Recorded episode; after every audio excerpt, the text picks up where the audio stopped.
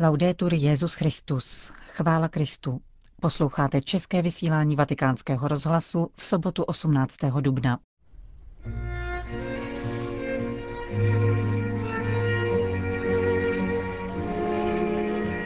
Ve věku 84 let dnes odešel na věčnost kardinál Miloslav Vlk. Papež František na konci dubna navštíví Egypt. O duchu svatém, který nás uvádí do tajemství Kristova božství, kázal papežský kazatel Raniero Cantalamessa. Od mikrofonu přeje nerušený poslech Johana Bronková. Zprávy vatikánského rozhlasu. Ve věku 84 let dnes odešel na věčnost kardinál Miloslav Vlk. S obdivem vzpomínám na jeho houževnatou věrnost Kristu, píše papež František v kondolenčním telegramu adresovaném do rukou kardinála Dominika Duky. Jeho text citujeme v plném znění. Přijal jsem zprávu o odchodu pana kardinála Miloslava Vlka, emeritního pražského arcibiskupa, k němuž došlo po bolestné nemoci, kterou snášel s vírou a důvěrou v pána.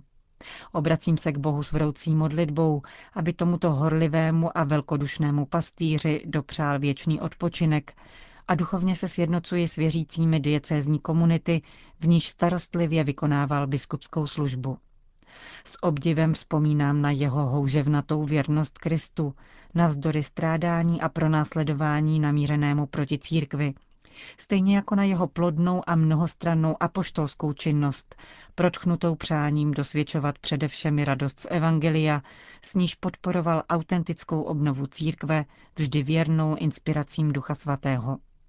Spolu s projevy upřímné soustrasti příbuzným zesnulého kardinála, kněžím a všem věřícím této drahé arcidiecéze ze srdce uděluji útěšné apoštolské požehnání jako znamení víry a křesťanské naděje ve vzkříšeného pána. Stojí v telegramu papeže Františka.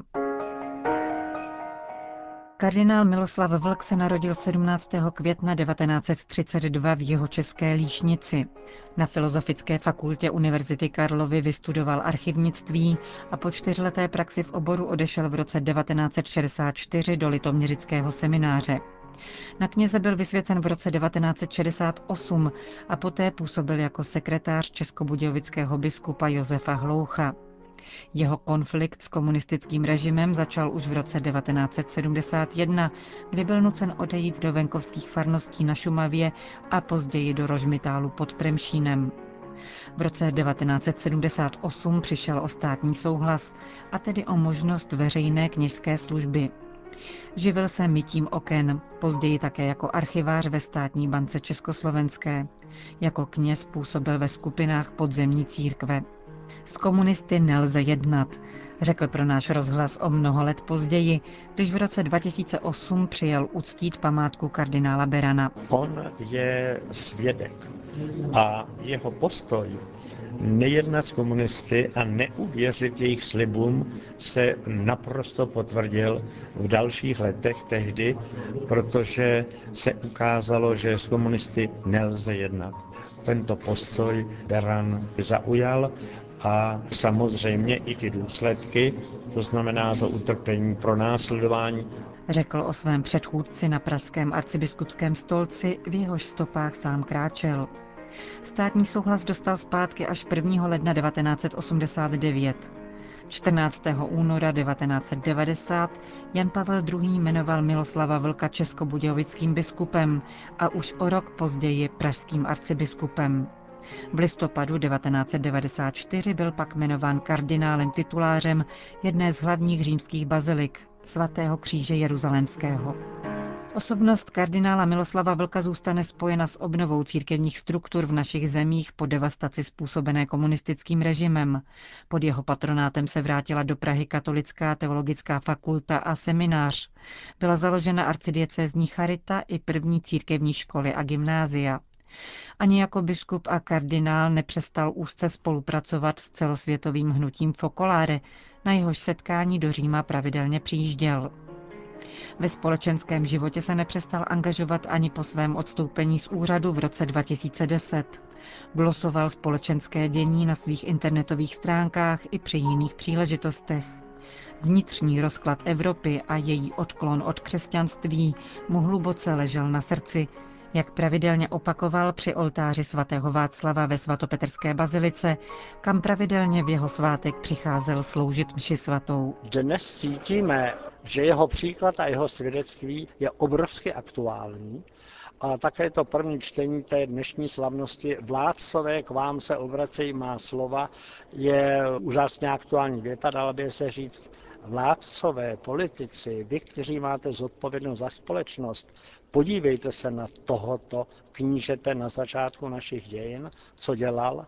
Žil evangelium a vnášel hodnoty duchovní a křesťanské do základů naší společnosti. Řekl kardinál Vlk pro náš rozhlas v roce 2011. Na sklonku loňského roku mu lékaři diagnostikovali rakovinu. Zprávu, která vyvolala vlnu solidarity v celém společenském spektru, přijal spokojnou vyrovnaností. Bože, přejmi duši svého pokorného služebníka kardinála Miloslava Vlka, který dnes po těžké nemoci dobojoval svůj celoživotní zápas za lidskou svobodu a toleranci. Mílo, budeš mi lidsky i duchovně chybět. Napsal na svém facebookovém profilu jeho nástupce v čele pražské arcidiecéze kardinál Dominik Duka. Editoři stránek, na kterých kardinál Vlk publikoval své úvahy, vybízejí ke krátké modlitbě všechny lidi dobré vůle. Svým příkladem nám dokázal, že celoživotní neústupný boj za ideály není zbytečný, dodávají. Připomeňme, že na nemocného kardinála Vlka do poslední chvíle pamatoval také svatý otec. Na konci ledna papež František kardinálu Vlkovi také osobně zatelefonoval. A když po generální audienci 15. března osobně zdravil skupinu pražských ministrantů, vzkazoval po nich kardinálu Vlkovi své pozdravy a povzbuzoval jej, aby bojoval jako vlk až do konce.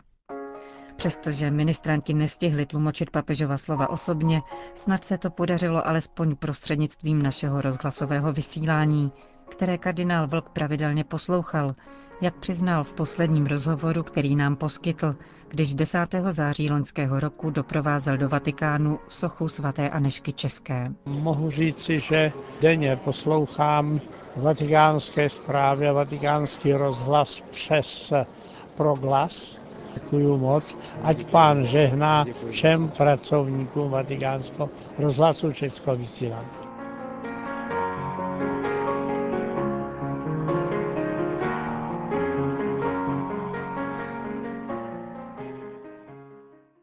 Vatikán. Papež František přijal pozvání egyptského prezidenta, biskupů katolické církve, jeho svatosti koptského papeže Tavadrose II. a velkého imáma mešity al-Azhar šejka Ahmeda Mahameda al-Tajíba a ve dnech 28. až 29. dubna 2017 se vydá na apoštolskou cestu do Arabské republiky Egypt. Čteme v tiskovém prohlášení ředitele tiskového střediska svatého stolce Grega Berka. Sdělení rovněž uvádí, že cílem papežovy cesty bude Káhyra. Podrobný program návštěvy bude zveřejněn v příštích dnech. Vatikán. Exkurzem o mesiánských židech zahájil papežský kazatel otec Raniero Cantalamessa svou druhou postní promluvu pro papeže a římskou kurii v kapli Redemptoris Mater. Duch svatý nás uvádí do tajemství Kristova božství a tuto pravdu potvrzuje také existence hnutí mesiánských židů. K jejich skupinám, rozšířeným zejména ve Spojených státech a v Evropě, se hlásí asi 150 tisíc lidí. Jsou to židé, kteří uznávají Ježíše jako zaslíbeného mesiáše, spasitele a božího syna. Zároveň se však drží své židovské identity a navazují na prvotní židokřesťanskou církev.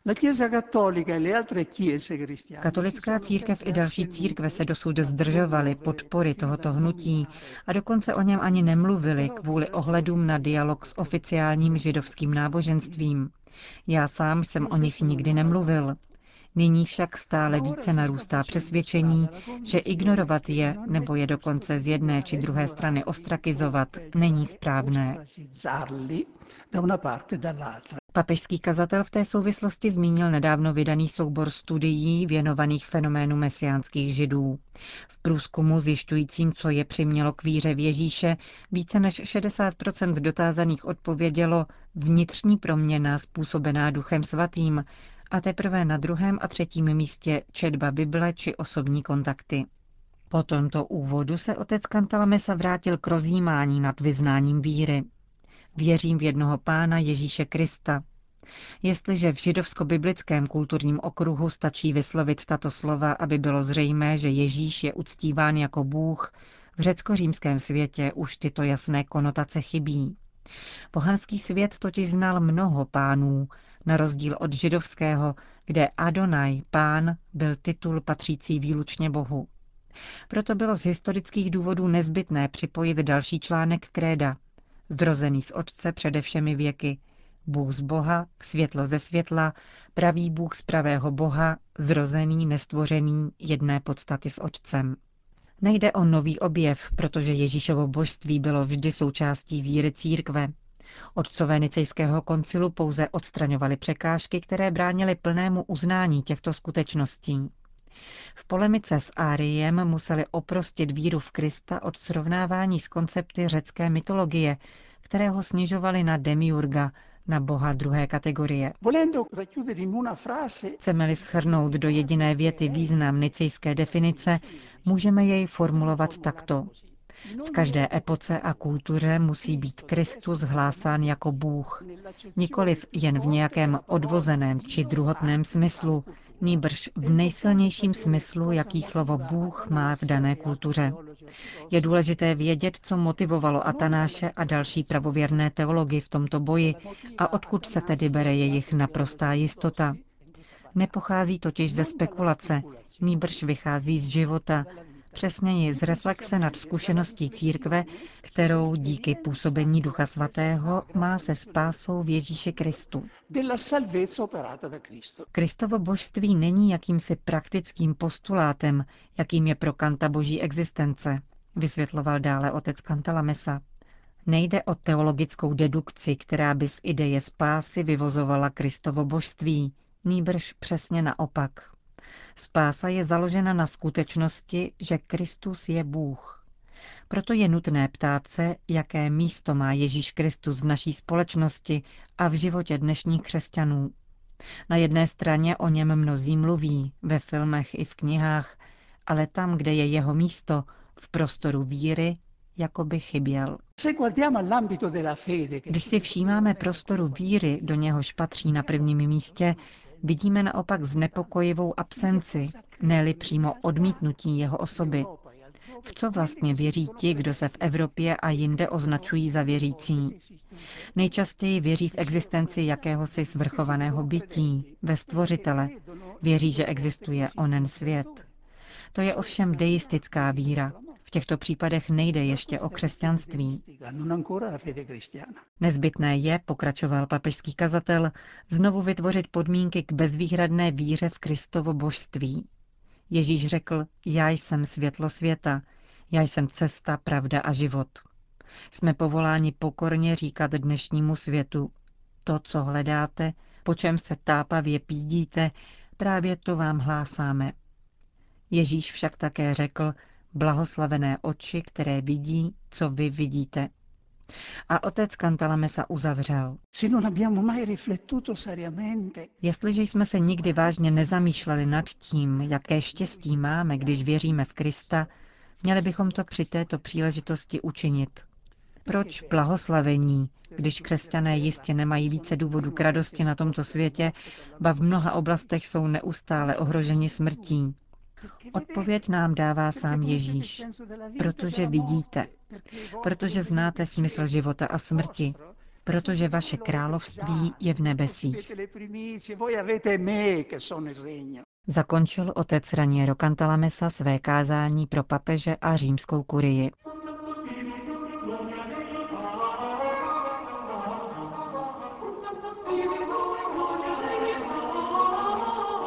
Končíme české vysílání vatikánského rozhlasu. Chvála Kristu, laudetur Jezus Christus.